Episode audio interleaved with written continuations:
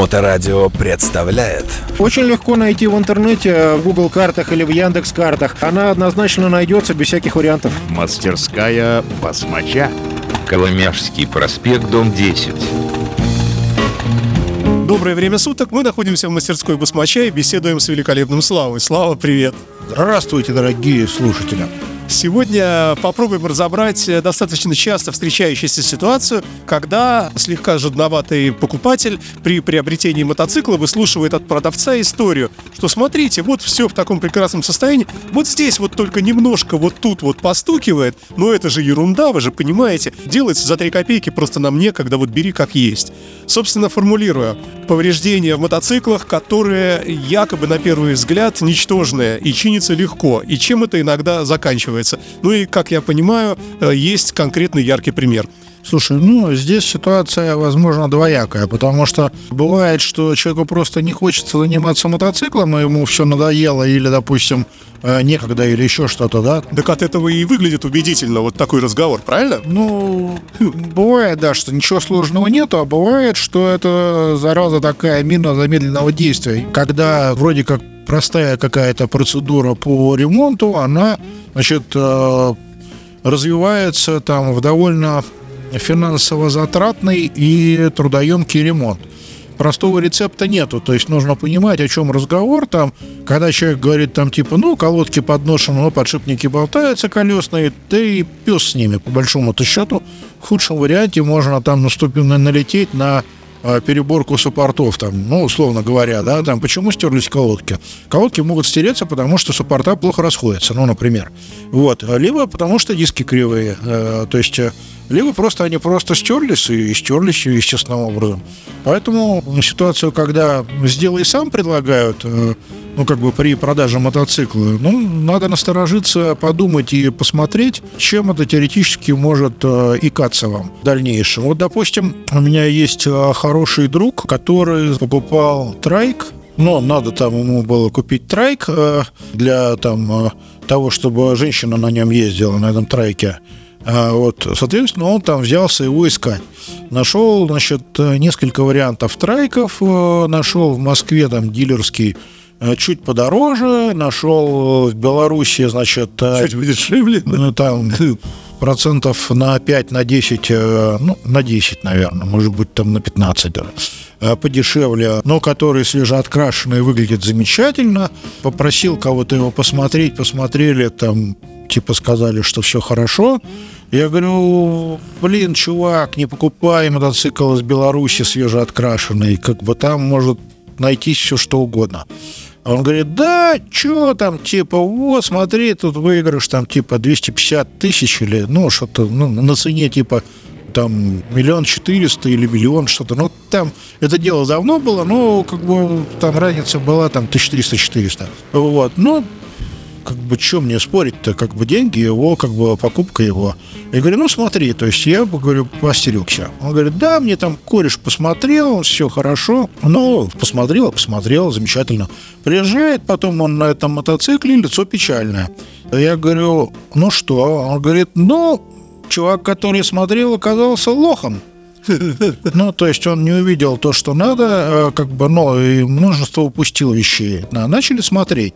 Короче, история этого трайка следующая. То есть он попал в какое-то ужасно мясное ДТП, при котором деформировалась рама настолько, что отломала уши, которые стыкуют двигатель с коробкой. То есть там зажало или вытолкнуло силовой агрегат, то есть, ну, бы рамой, да, его просто деформировало так, что сломались э, все четыре уха.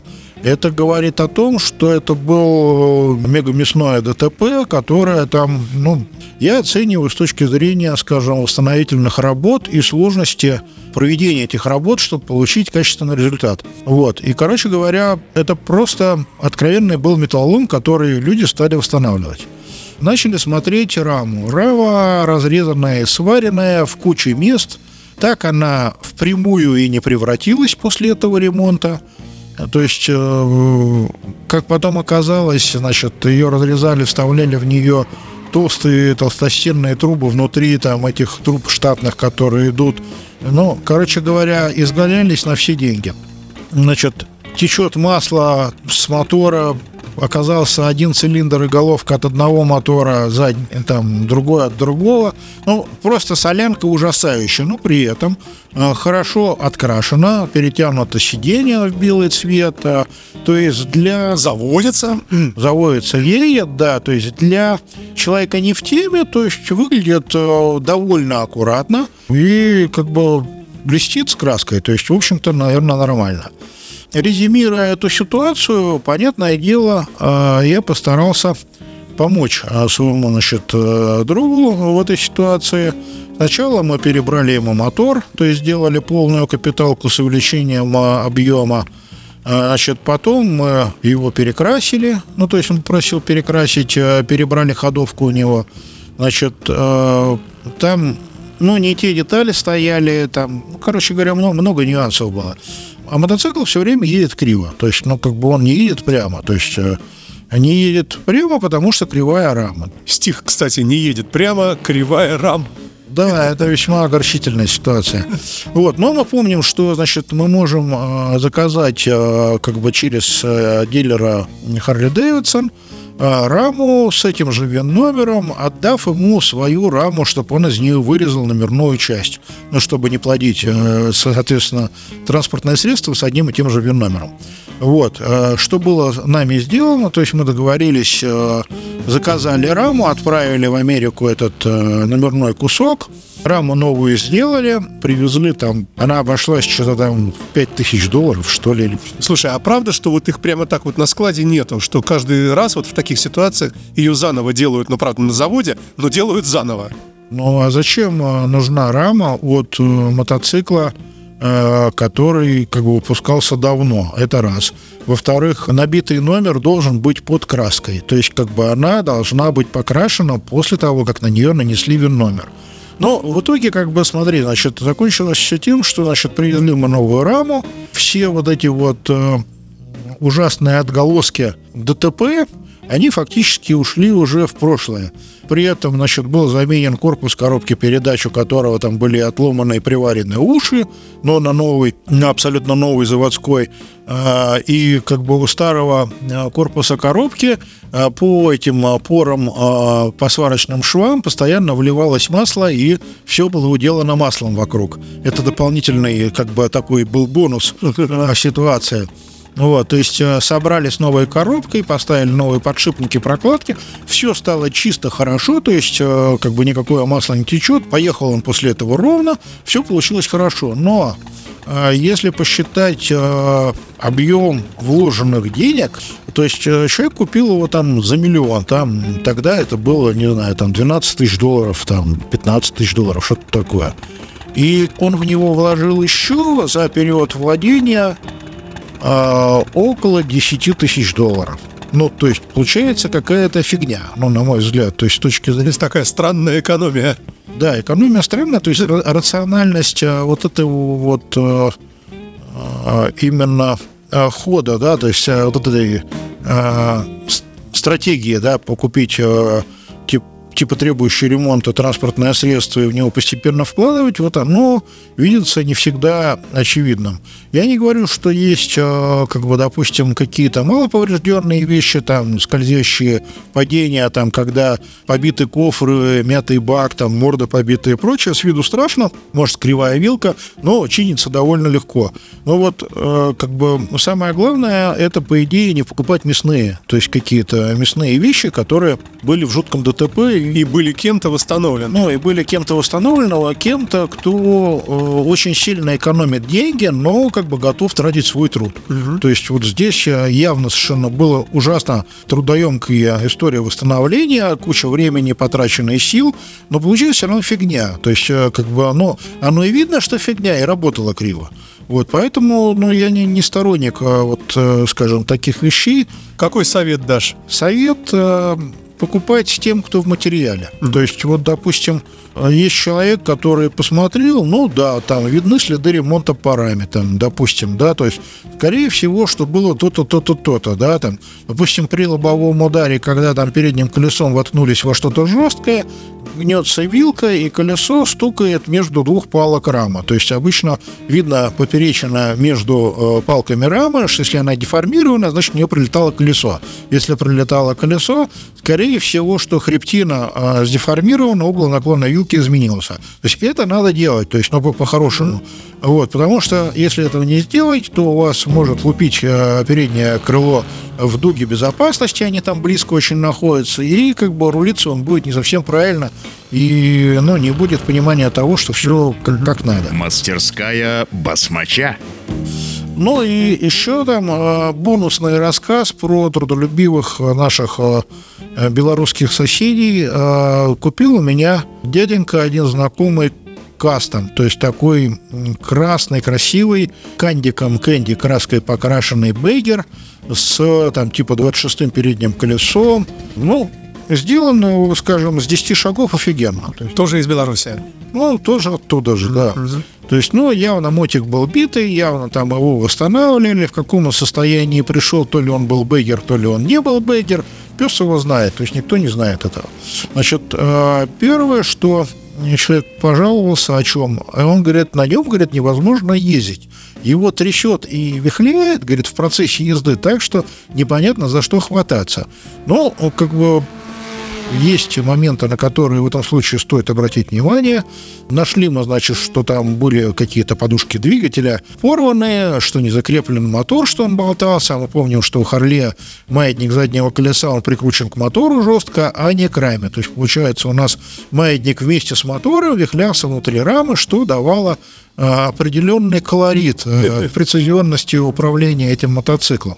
Вот. Э, это мы, значит, устранили что-то подрегулировали подшипники рулевой колонки тогда, настроили мотор, потому что там тоже какая-то была дичь с двигателем, что он где-то ехал, где-то не ехал. Ну, он пережил, благополучно этот мотор пережил диностенд, отстроился. Ну, и как бы человек уехал, говорит, о, теперь на нем стало можно ездить, класс там. Это в прошлом сезоне, да?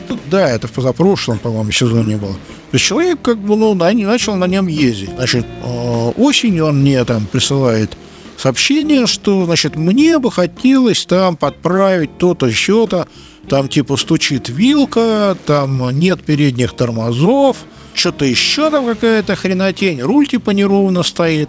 Ну, как бы, ладно, говорю, привози. Привезли мотоцикл, значит, начали мы с того, что на этом здоровом 26-е колесо, оно очень большое.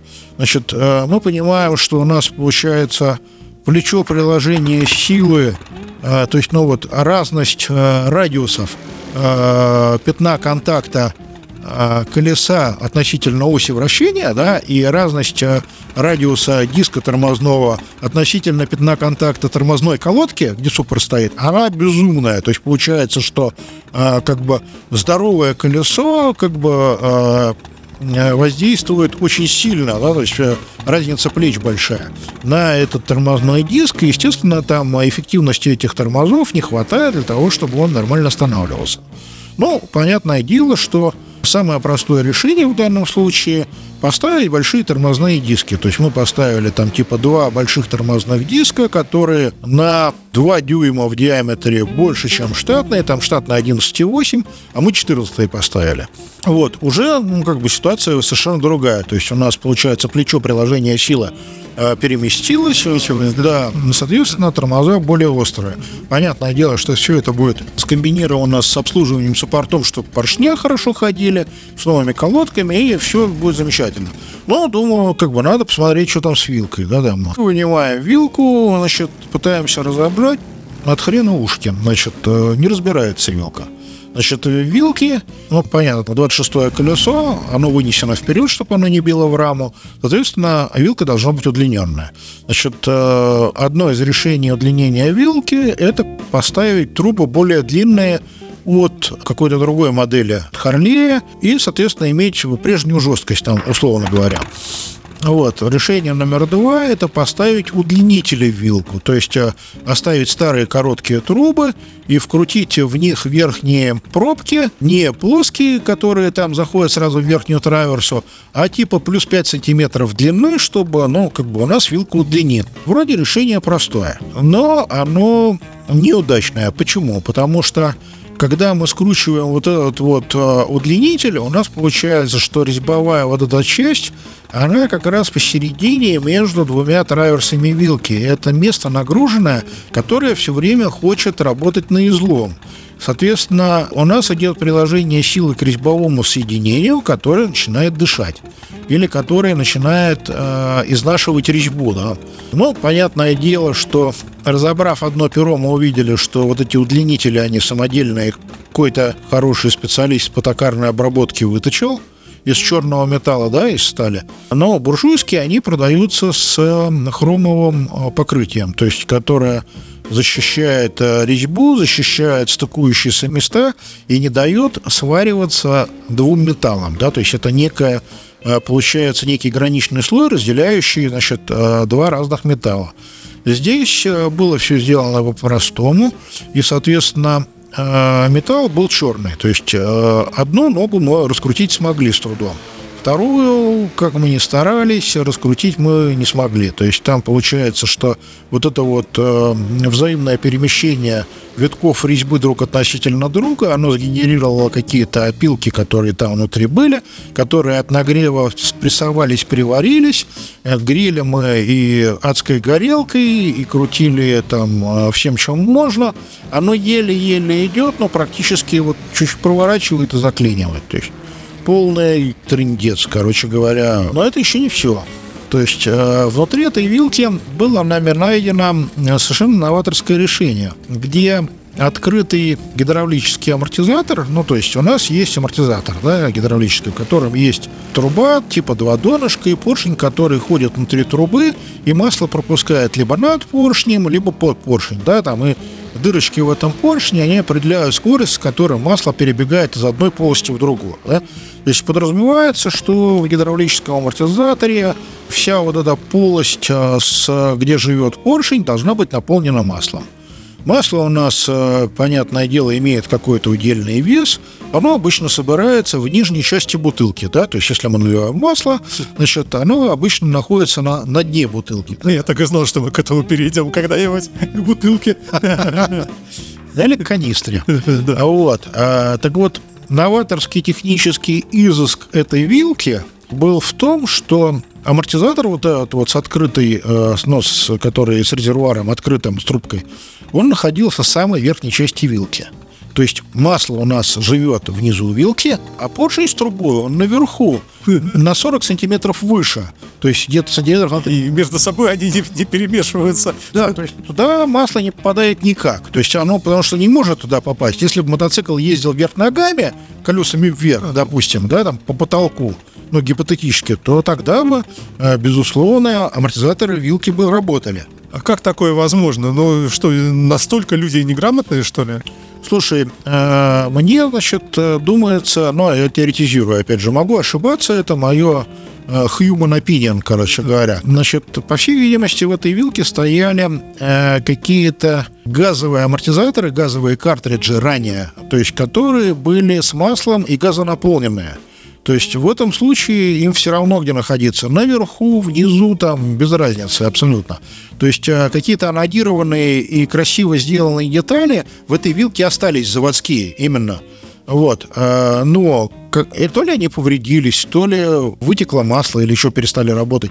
Кто-то решил их починить, но починить решил не вникнув в то, где оно находится. То есть там э, выточена вот эта трубка, в которой ходит поршень, две заглушки сверху, снизу. Но масла там, в принципе, нету. То есть, получается, потому что это верхняя часть. То есть, естественно, что у человека, который на этом мотоцикле катался, Uh, у него была куча вопросов к работе вилки. То есть, ну, она, в принципе, гидравлическая часть не работала. То есть, это была подпружиненная такая конструкция, которая насколько хорошо и легко укорачивалась, настолько же хорошо и удлинялась. И получается, получается, что, к сожалению, попадаются вот мотоциклы, которые делали какие-то олухи. Ну, то есть, по сути, то есть хорошо сделана э, мехобработочная часть, но полностью упущена инженерная, да, то есть э, по компоновке, по э, по сбор. А вот, допустим, два э, довольно типичных примера работы трудолюбивых, но недалеких э, людей, которые брались за то, что не смогли в конце концов осилить качественно. Хотя при всем при том, э, надо отдать должное, что у меня э, знакомых э, купила белорусских мотоциклов восстановленных больше, чем вот эти два значительно. И часть из них вполне себе нормально работают, и сделаны они прилично, и никакого там ужасного трендеца нету. То есть, в принципе, они сделаны прилично, и все работает. То есть, э, подводя некий итог, э, можно сделать следующий вывод, что если вам продают мотоцикл с неким повреждением и не скрывают этого, но при этом говорят, что повреждение легко устраняется, здесь нужно быть на чеку и четко понимать, действительно ли оно легко устраняется, а то можно попасть на достаточно большие деньги. Ну, это как часть из выше приведенных примеров.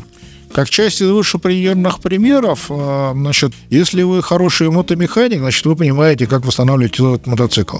Если вам предлагают что-то с э, неочевидным состоянием, или вы не понимаете, что происходит, э, ясный хрен, что надо как бы обратиться к специалисту в этом деле, чтобы получить профессиональный ответ. То ли это действительно потенциально не влечет никаких сложных подводных камней и больших трат, и делается легко, или это какой-то троянский конь, который может вас неприятно порадовать сюрпризами, которые, значит, откроются при попытке устранения недостатков. Давай пожелаем э, всем нашим э, слушателям, ну, тем, кто стремится приобрести мотоцикл, скоро новый мотосезон, таких людей много, или поменять, э, чтобы вот в подобных случаях им помогал, ну, ты, например, или кто-то из других, но качественных механиков. Ну, безусловно, да, то есть нужно, как бы, что, что, чтобы была поддержка техническая у людей, которые, как бы, ну, нуждаются в этой поддержке. Пожелаем, чтобы у них находился всегда помощник адекватный. Повторюсь еще раз, что yeah. Не нужно пытаться мне звонить и попросить куда-то выехать, никуда я не поеду, то есть, ну, как бы в мастерской посмотреть мотоцикл я посмотрю, но как бы выездных осмотров, ремонтов и прочего у, у меня нет и не будет никогда, потому что э, инструментарий с собой таскать э, как бы обязательно что-нибудь забудешь, э, и получится, что надо взад-вперед кататься, времени тратится много, освещенность не та, то есть, ну, как бы получается, что функционал выполняемой операции он теряется. А, соответственно, а, как бы брать а, с людей деньги за неполно выполненные как бы какие-то задачи, это, ну, на мой взгляд, слегка дурноватый тон. Поэтому мы работаем строго на своих площадях, в своей мастерской, на своих подъемниках, в своих условиях. И никаких а, выездных акций быть не может и не будет. Ну, давай, чтобы на позитиве закончить. Э, осталось немного времени, но оно еще есть для э, привозного ТО, потому что скоро у тебя начнется трэш, по твоим словам. Ну, у меня уже, на самом деле, начался период повышенной активности. То есть у меня на этой неделе установка распредвалов в один мотоцикл, э, настройка на династенде трех мотиков. То есть у меня уже все хорошо с загруженностью. Установка подвески Йоленс в щевешный Род Глайд. Проблема с, со спорстером и с выродом, которые там теряют мощность. А, у меня есть работа, и работы много. То есть у меня уже пошел период повышенной активности. Поэтому, если вам ну, там что-то затейливое надо, надо звонить, договариваться и определять а, тот режим работы, который бы был удобен обеим сторонам лучше предупредить чуть-чуть заранее, чтобы иметь возможность для э, правильного планирования, то есть э, это будет удобно и владельцам мотоциклов, и мне, э, чем это как бы, ну, как бы будет э, неким элементом свалившегося на голову снега. Или, допустим, мне там народ начинает долбать в WhatsApp, типа, а у тебя есть там тормозные колодки, у тебя есть одно другое, типа, да я не знаю, что это за люди, то есть, ну что это за номера телефонов, кто мне там пишет, да и как бы мне это не надо. То есть я написал человеку, что вот, пожалуйста, интернет-магазин, вот ссылка, покупаю. Он пишет, это для моего мотоцикла. То я ему прислал ссылки на конкретные там э, товары, да, которые... Это для моего мотоцикла. У меня нет времени, вот, ну, как бы объективно времени очень мало для того, чтобы дискутировать в WhatsApp. Это нафиг не надо. То есть есть интернет-магазин, где написано колодки, подходящие для такой-то модели мотоциклов таких-то годов. Ну, как бы, блин, прочитайте вы вежа это самое, ну, полностью название. То есть многие вопросы сразу же отпадут. Вот. А как бы люди, которые пытаются бестолково тратить мое время, они мне видятся недостаточно замечательного для продолжения общения. Ну, давай будем считать, что это был позитив. Спасибо тебе большое и до новых встреч. Да, всего хорошего, услышался снова. Мастерская басмача. Очень легко найти в интернете, в Google картах или в Яндекс картах. Она однозначно найдется без всяких вариантов. Коломяжский проспект, дом 10.